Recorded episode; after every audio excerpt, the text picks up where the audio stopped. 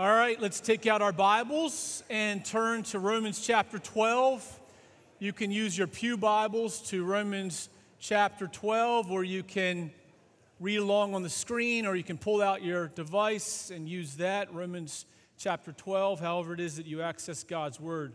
Romans chapter 12, as I said earlier, that we are going through the book of Romans since fall and we come now to the third section. We've said before that there are three sections in the book of Romans. That the very first section, Romans 1 through 3, Paul diagnoses the human race. And he finds that those outside the church and those inside the church, that all of us are to some extent unrighteous. That those outside the church suppress the truth of God they suppress the truth of God. They suppress the truth of a creator God, even though they know in their hearts there must be a God. They suppress it because they want to continue in unrighteousness. And just when those who are Christians, those who are inside the church, just when we start feeling really great about ourselves, Paul throws a haymaker in chapter 2, and he says that those inside the church we are just like those people outside the church, especially when we are judgmental. If you were to ask those outside the church what their impression is of those of us inside the church, 80% of them would say hypocritical and judgmental. Now, we can own the hypocritical part because all of us are hypocrites. I've said before that when people say the church is filled with hypocrites, that's not quite true because I usually will tell them there's always room for one more. You know, we have all hypocrites, but as far as being judgmental, that's something that we shouldn't really own. And so Romans 1 through 3 is the diagnosis of the human race. And finally, in chapter 3, Paul says there are none righteous, no, not one, that we are all depraved, that all of us need something outside of ourselves. And so he paints a pretty bleak picture. And when you read the picture of what he paints, or you see that picture, you start to understand the depravity of man. And so, so then, after this diagnosis in chapter 4 through 11, we have this section on the deliverer. And this section on the deliverer is, of course, about nothing but Jesus. And Paul unpacks nothing but Jesus in every possible way. He looks at every angle and he gloriously and graciously walks us through what nothing but Jesus means, what nothing but Jesus is. And he even discusses in Romans 7 the ongoing struggle that all of us have, even when living out of nothing but Jesus. That all of us continue to struggle against sin. That if we aren't, as Martin Luther said, the worst sinner that we know, then we don't know ourselves very well. And that causes us to be humble. That causes us to be gracious. That causes the church, when we have that attitude, to be the first place that those hurting, those broken, those weary, those who are worn down by the world, it's the first place that they want to come to instead of the last place, which is many times, sadly, what happens. So, after these two sections, we come to the third great section the description in Romans 12 through 16 of what a person gripped, truly gripped by nothing but Jesus, what their life will look like. Because most of us, all of us to some extent, we are not nearly living the lives we could live because we aren't really serious about nothing but Jesus. Some simply aren't serious about it because maybe you just scoff at it. Maybe you think that there's something more. You think it's great for worship, but when it comes to the practical, nothing but Jesus doesn't really help. Or you think that it, it works for the spiritual things, perhaps, but not for the cultural things, not for the big problems in our culture, not for the big issues of life like marriage problems applying nothing but Jesus, or a relational issue, or you think nothing but Jesus may work inside the church, but when it comes to outside the church, all bets are off. We think nothing but Jesus applies to this area of my life, but please don't touch that area of my life. Nothing but Jesus applies to that person and her and him, but not to me we say nothing but Jesus on Sunday morning, but the minute our spouse pushes the wrong button, gets on our nerves, whatever it may be, nothing but Jesus goes out the window. We say nothing but Jesus, but our hearts are dependent on what other people think of us, other people's opinions, even though we have everything we need in Christ, as we just sang. In other words, nothing but Jesus seems to work well when we're singing, Christ is enough for me. When we're singing, On Christ the solid rock I stand, all other ground is sinking sand. When we're singing, I surrender all. But it doesn't work so much during the week. Romans 12 through 16 gives us a description of what the nothing but Jesus life looks like on the ground. So, over the next many weeks, we're going to unpack Romans 12 through 16 and see what nothing but Jesus means in our relationships, in our thought lives, in cultural issues.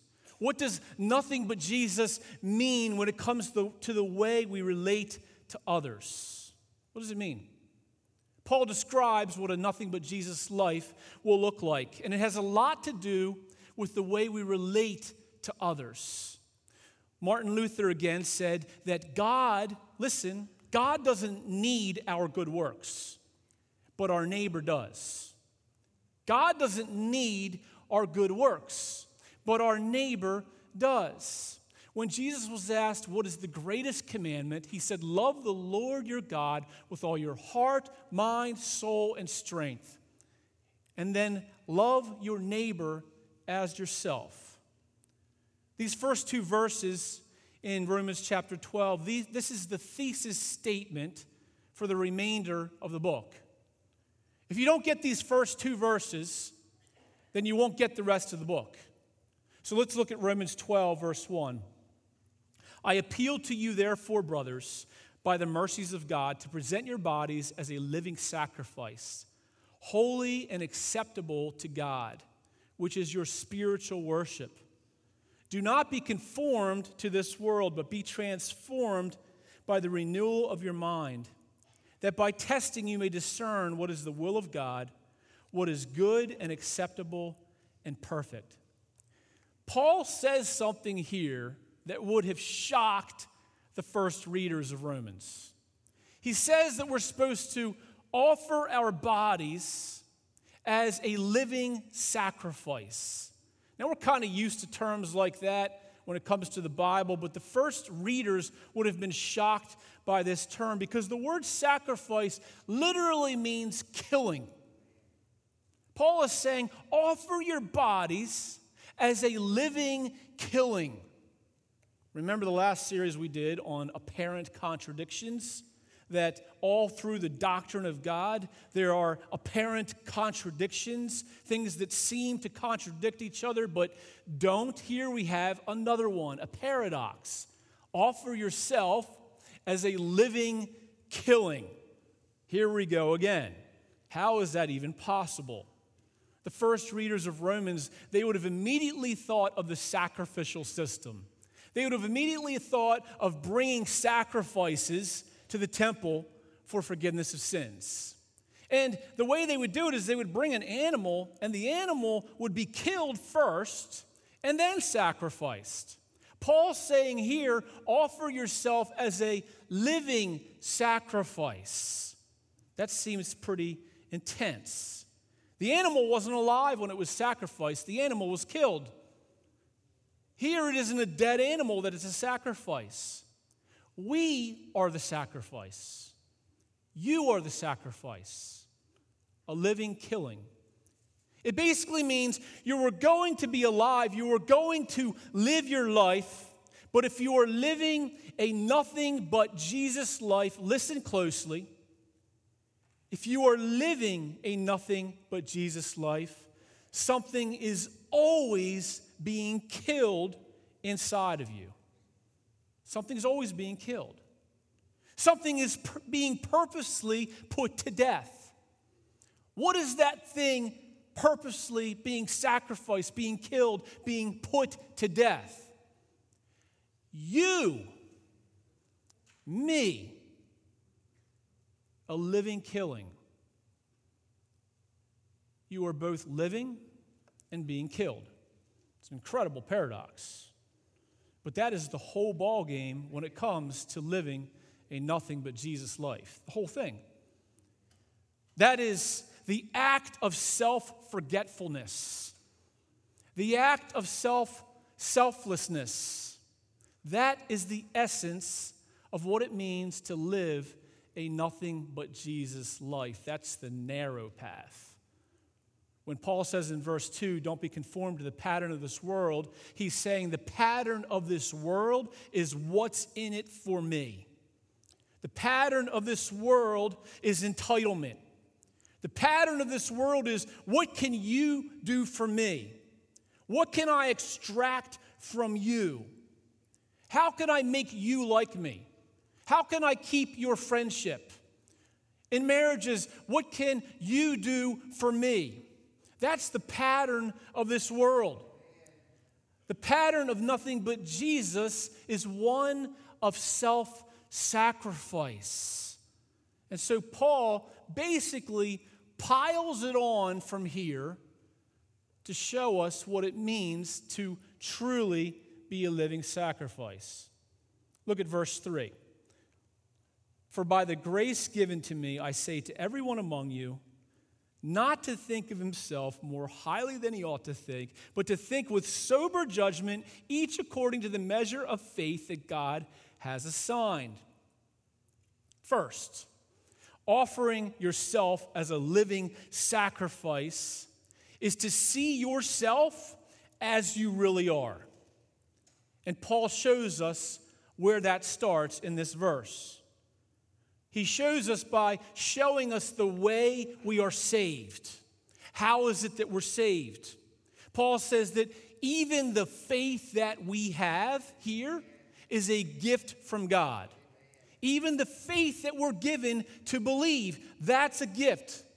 Notice what he says the faith that God distributes to each one of you, not the faith that you muster up.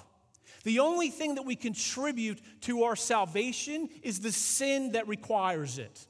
That's it. That's all we contribute to our salvation. That should cause us to be sober about ourselves, to be self forgetful. And when we're sober about ourselves, we become living sacrifices. I mean, think about how that one thing could change every relationship that you have. Every relationship. Think about how it could change marriages. Think about how it could change friendships, relationships in the family, to be sober about yourself, to see yourself for what you are, to not think more highly than you ought to. Just one example of how this plays out. You know, we think about the way families are and I was listening to a marriage and family counselor the other day, and he used this excellent illustration. He said that many times families were a lot like the families in the Old Testament, all the dysfunctional families in the Old Testament. But yet we don't like physically kill each other.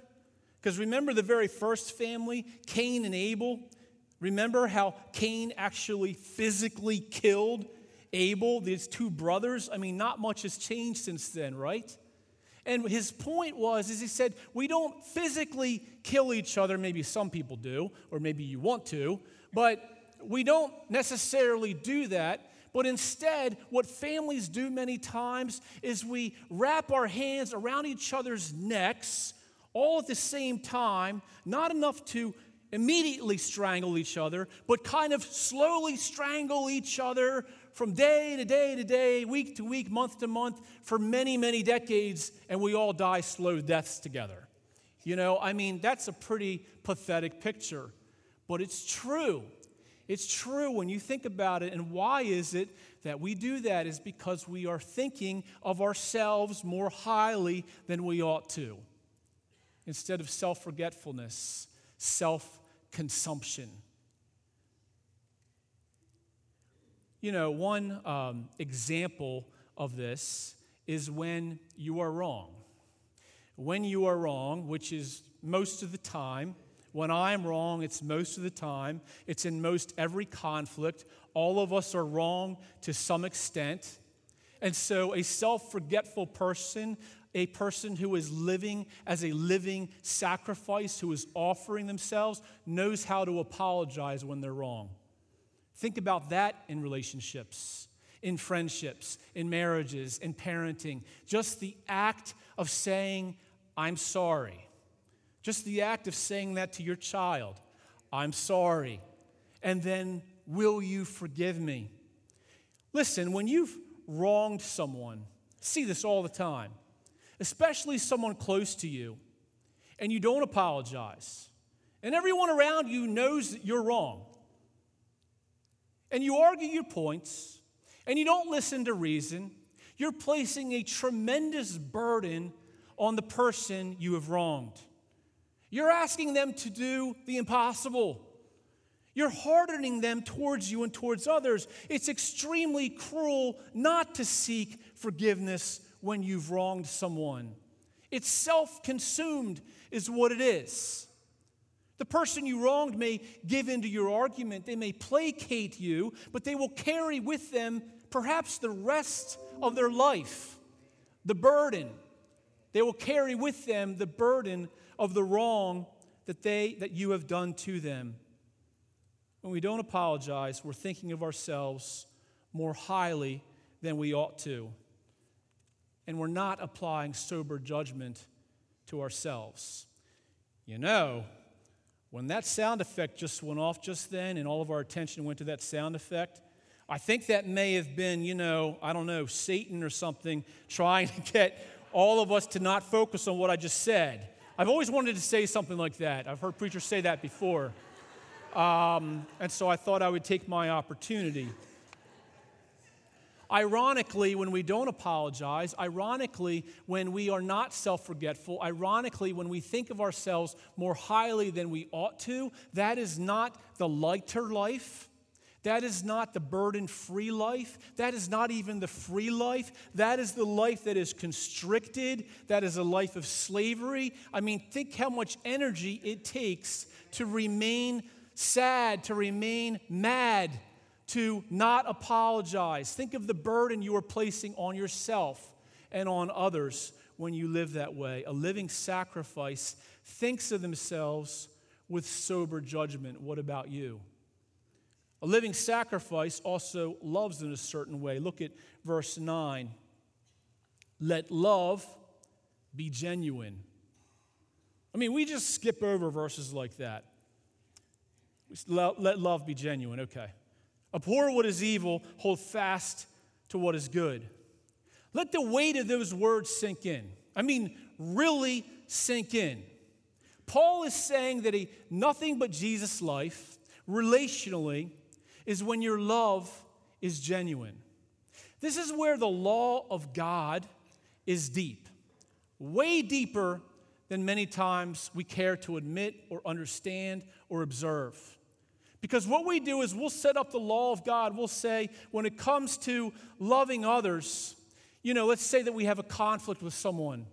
Let's say that this conflict or somebody has hurt you or someone has demeaned you, and it happens a lot so you've been offended, you've been hurt.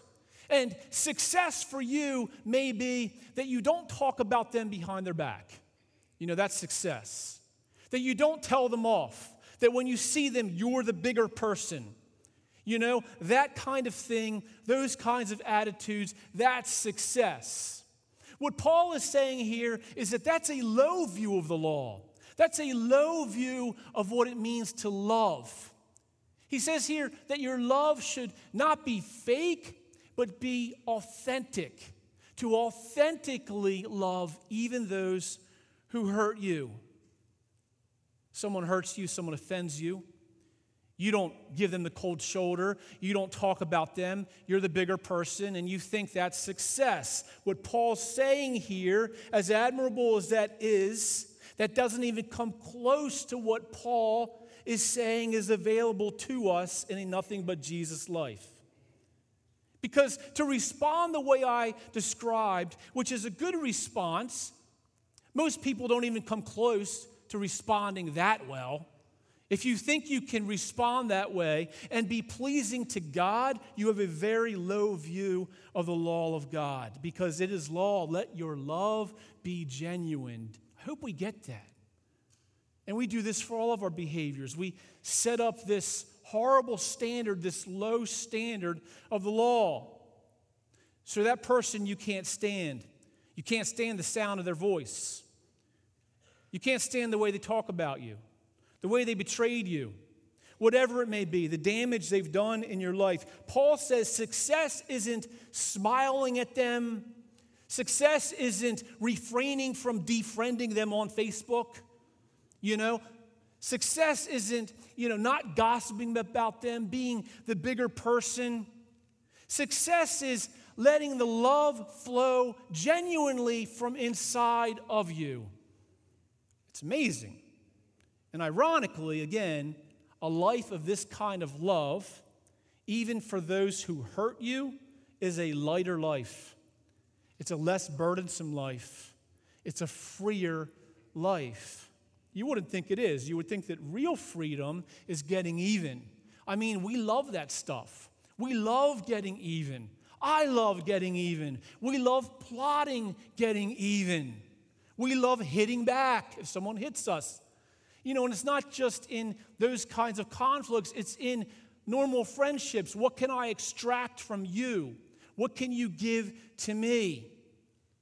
For you and for them, it's a lighter way to live, to love authentically, to forget yourself, to be self forgetful, a living sacrifice. Look at verse 10. Love one another with brotherly affection and I love this next part outdo one another in showing honor.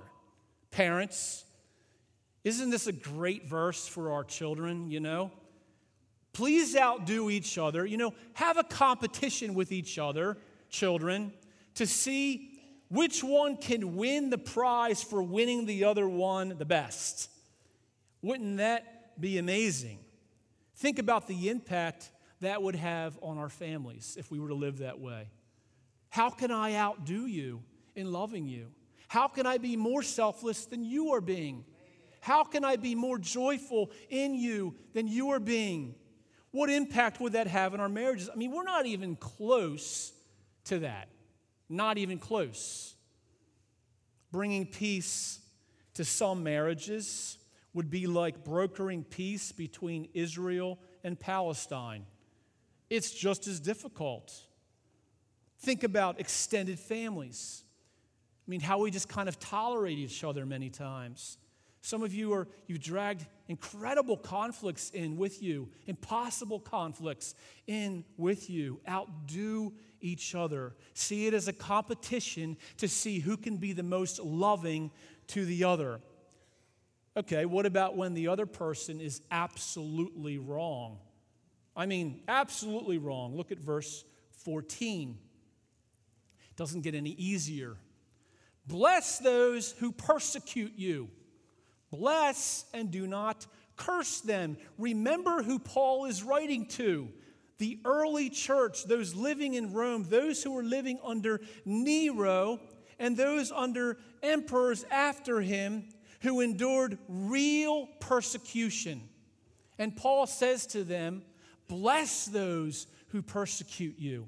I mean, when we think of persecution in the early church, we think of some of the horrible things. I mean, Nero, and I don't like to share this, but it's good for us to know what persecution is. Nero would actually have Christians tarred, and he would light them on fire, bury them in the ground, and use them as torches during his parties. That's the kind of persecution we're talking about. But not all who are reading this would have been touched by that, but they would have been touched by systemic persecution that would have been all through local government. There would have been people in their lives, there would have been people, even family members, who were persecuting them. There would be local officials who were bribing them, who knew they were Christians, and would bribe them in order to keep them quiet about their Christianity. Persecution was rampant, even from those in the church even from those, the Jewish people, even from those from the, uh, from the temple, from the first temple and the second temple, those people would persecute the early Christians. And Paul says, Bless those who persecute you, bless them. Do not curse them. What about you? I mean, what about me? What about the relationships that you have in your life?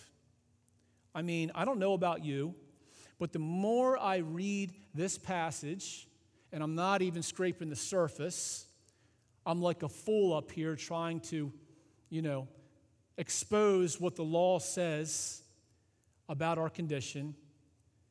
But I don't know about you, but for me, I become more and more, I don't know, not discouraged, but maybe a little bit discouraged in myself. Because, you know, many times, the more Christ like we are, the more people want to abuse us and crucify us. I mean, I wish I could say to you, after all of this that I've said, that if you do these things, your life will go well. But it won't. You will be abused, you will be walked all over, you will be crucified when you walk this narrow path. I have a class that I teach at, at GCA. Um, that's our homeschool department here the church. And the book that we're reading this uh, semester, it's called Do the Hard Things. And it's basically written by a couple of um, young people who wrote about young people doing the hard things early in life. And so at the very beginning, I told the kids, I said, you know, it's grace that compels us. Very careful to center the teaching on nothing but Jesus. But as each chapter kind of piles on, the themes become almost redundant. So each week I have the kids write a summary of what they learned. I want to read to you one of the summaries from one of the students. She wrote this she wrote in this chapter, they made a point that often the smallest things are the hardest things to do. Whether it be doing chores, studying for a test, or watching a sibling, we often feel unmotivated to do things that feel small or insignificant. These two do a great job of diagnosing teenagers. They even provide a list of five reasons why small things are hard to do. They tell us everything we could ever want to know about these types of small things, except they hardly mention why we should even be motivated to clean our rooms or go to school. I noticed a severe lack of the gospel in this chapter. And that's usually what we get when it comes to this chapter, Romans 12.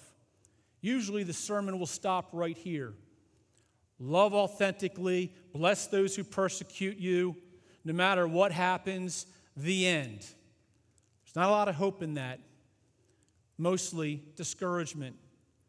She goes on, we can read about all the things we aren't doing or should be doing, but nothing really changes unless we grasp the gospel. Hebrews 9:14 states, "How much more will the blood of Christ, who through the eternal Spirit offered himself without blemish to God, purify our conscience from dead works to serve the living God?" When you understand the price of Christ's blood, you are filled with a desire to turn from dead works and serve Jesus. We shouldn't force ourselves to do menial tasks because we believe they will prepare us to do future bigger things. We should strive to do everything with a joyful attitude and focused diligence because of our desire to serve Jesus. I almost started crying when I read that. She gets it. She's getting nothing but Jesus. She's getting that everything that I preached up until this point is impossible. It's impossible. It's an impossible standard. It's an impossible standard to meet. It should cause us to see the way we should live, yes, but it should also cause us to be on our faces, on our knees, and say, I need you, Jesus. I need your righteousness, not my own. The sermon cannot end there. I haven't said that in a while, but if I stopped the sermon right now, you would have gotten some practical advice. But if you listened carefully and did a serious self evaluation, you would see that you fall way, way short, and so do I. We all do. Because the thing is, even if you do these things, life will still be hard. You'll still be walked all over. Romans 12, 1, in that verse, Paul gives us the key to the fuel that we need. And look at what Paul says there. Paul says, I urge you. He doesn't say, I command you. Notice that. He says, I urge you. The people he's writing to are already famous for the gospel. We saw that in Romans 1. They're already nothing but Jesus people. But Paul is saying, This is what your life could be. This is the next level. This is going deeper and deeper into Jesus. And he urges them because he doesn't have to command them. He urges them because it's love, parents listen, and not law that compels good behavior. Love and not law. He urges them because he's appealing to a greater motivation. But also notice that Paul starts in chapter 12 with a phrase. In some versions, it's just a word. And that word is therefore. Why does he say therefore? In other words, because of what you have just heard, because you believe what you have just heard. And what have we just heard? We've just heard in chapters 4 through 11 about the deliverer. We've just seen Paul unpack nothing but Jesus in every way possible. And Paul is saying that is the key for living the way he suggests and urges in Romans 12. And then he adds, in view of God's mercies, in view of his mercies, study his mercies. He could have just said, Do this, do it. But he adds, in view of God's mercy, and the word for viewing there is to view from all angles, to look into the heart of what he said previously. Paul's saying, ponder what I've shared with you about the gospel. Ponder it. Immerse yourself in that mercy. If you immerse yourself in that mercy, your life will begin to look like Romans 12. You'll begin to love authentically. Paul is saying, ponder deeply nothing but Jesus. That's because of what Jesus did in his life, death, and resurrection. That we don't have to live under condemnation. That's what he said. He's saying, ponder that. He's saying, go back to Romans 4 through 11. Therefore, because of what you have already heard, because you believe this, do you believe this? Do you believe this nothing but Jesus stuff? Or do you skip right over Romans 4 through 11? Do you skip right over that and do it of your own power? That there is therefore no condemnation. If there's no condemnation for those who are in Christ Jesus, then we don't have to extract acceptance from other people and love from other people. We can be a living sacrifice and live a free, burden free life. That because of nothing but Jesus, because of what he did in his life, death, and resurrection, we have freedom, Paul said in Romans 4 through 11, from the law of sin and death. And that compels us to love deeply. That because of nothing but Jesus, we can be spiritually minded in our relationships. That things that seem impossible to do in the natural man, impossible to love that person, impossible to love my spouse, that we can tap into supernatural strength and power because of nothing but Jesus. That because of nothing but Jesus, we don't have to live under the power of our earthly bodies and what feels good. We can be led by the Spirit of Christ and not by our emotions. That because of nothing but Jesus, our older brother, our older brother is that true, glorious, and gracious older brother, Jesus Christ, that we are adopted into his family. That our older brother isn't like that miserable, law driven older brother in the prodigal son story. That this older brother, Jesus, he is the one who runs to us when the prodigal comes home. He is the one who then brings us to the Father and says, Look, I've clothed him in righteousness. I've put a ring on his finger. I've given him a robe of righteousness because of nothing but Jesus. When we live that way out of Romans 4 through 11, when nothing but Jesus is our fuel, watch out in our relationships, in our marriages, that we are joint heirs with Christ that because of nothing but Jesus, the Holy Spirit of Christ, Romans 8 says, helps us in our weaknesses, whispers to us again and again and again, It is finished, it is finished, it is finished.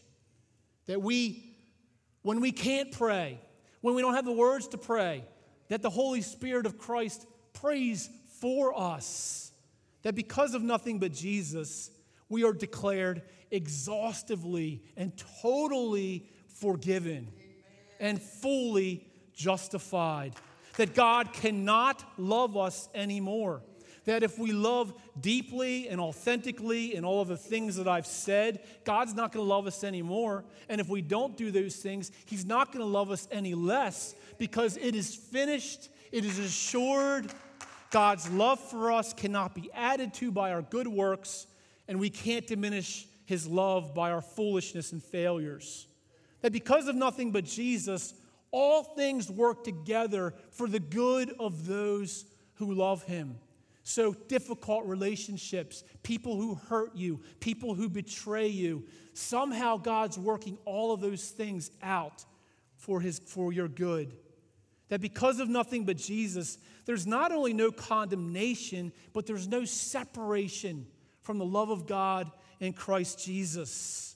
That trials can't separate us, enemies can't separate us, disappointments can't separate us. Nothing, nothing, nothing can separate us from the love of God in Christ Jesus. That frees us, that lifts burdens so that we can love authentically because it is God who holds us firmly in his grip.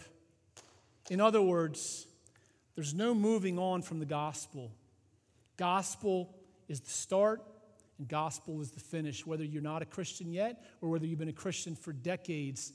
Romans 4 through 11, that gospel, that fuel, that is what propels us, that is what compels us.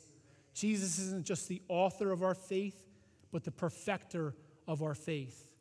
He doesn't just start a good work in us, He finishes the work that He started.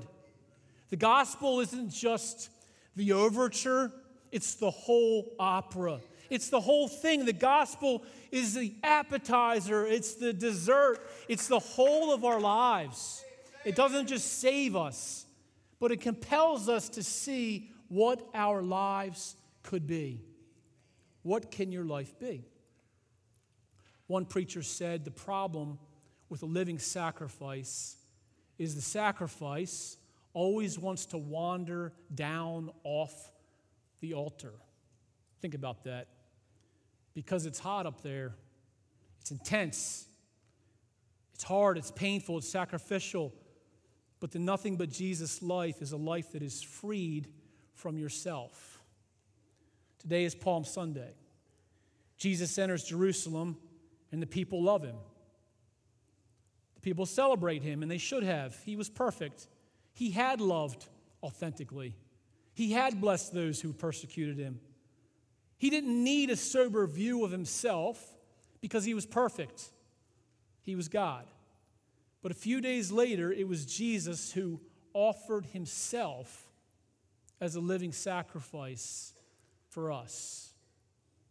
2 Corinthians 5 14, for the love of Christ controls us, because we have concluded this, that one has died for all. Therefore, all have died. And he died for all that those who live might no longer live for themselves, but for him who for their sake he died and was raised. Jesus became a living sacrifice for you, for me.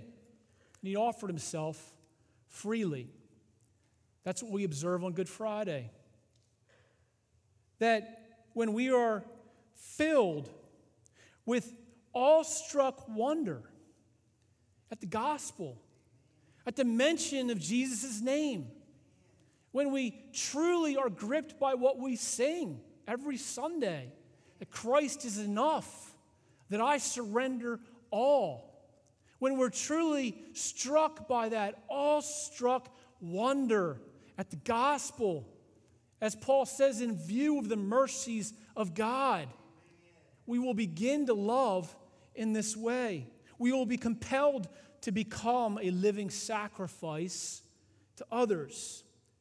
When we say that Jesus is our everything, when we sing that we adore you, Jesus, when we say that Jesus is the King of Kings, when we really, truly are gripped by that, we will change. We will be compelled to love deeply in the way that Paul describes in Romans 12. When Paul says, in view of God's mercy, he's really saying, in view of that lamb that was slain. That lamb that was slain for us. That one who didn't think too highly of himself, who could have felt, who could have thought highly of himself. The one who sits on heaven's mercy seat. That one became a living sacrifice. If Jesus Christ is God and he died for us, then no sacrifice we make can possibly be too great. None. Love so amazing, so divine, it demands my soul, my life, my all. Let's pray. Heavenly Father, I pray that these words have sunk deep into our souls, into our hearts. I pray that we have seen how we have fallen short, how we what, what our lives could be if we loved in this way. But I also pray that we have seen the hope and the comfort of Jesus, the Lamb that was slain. I pray that we would look on that cross with awestruck wonder, the Lamb that was slain for us, especially as we enter into this Holy Week, as we enter into Good Friday that narrow path that Jesus walked, that we are to follow, that thankfully he was crucified for us, that our sins were crucified on that cross. And because of that, this free, burden free life is available to us. I pray that as a church we would grasp onto that, that we would cling to nothing but Jesus like never before when everything inside us screams there has to be something more. That we would continually go back not to the law, not to rules, not to legalisms, not to our own ideas, like a dog returns to its vomit, but that we would continually go back to the cross to fix our gaze, our awestruck wonder on that cross. The Lamb who was slain, who was worthy, worthy, worthy, who was holy and that that would change us from the inside out. In Jesus' name, amen. Let's stand together.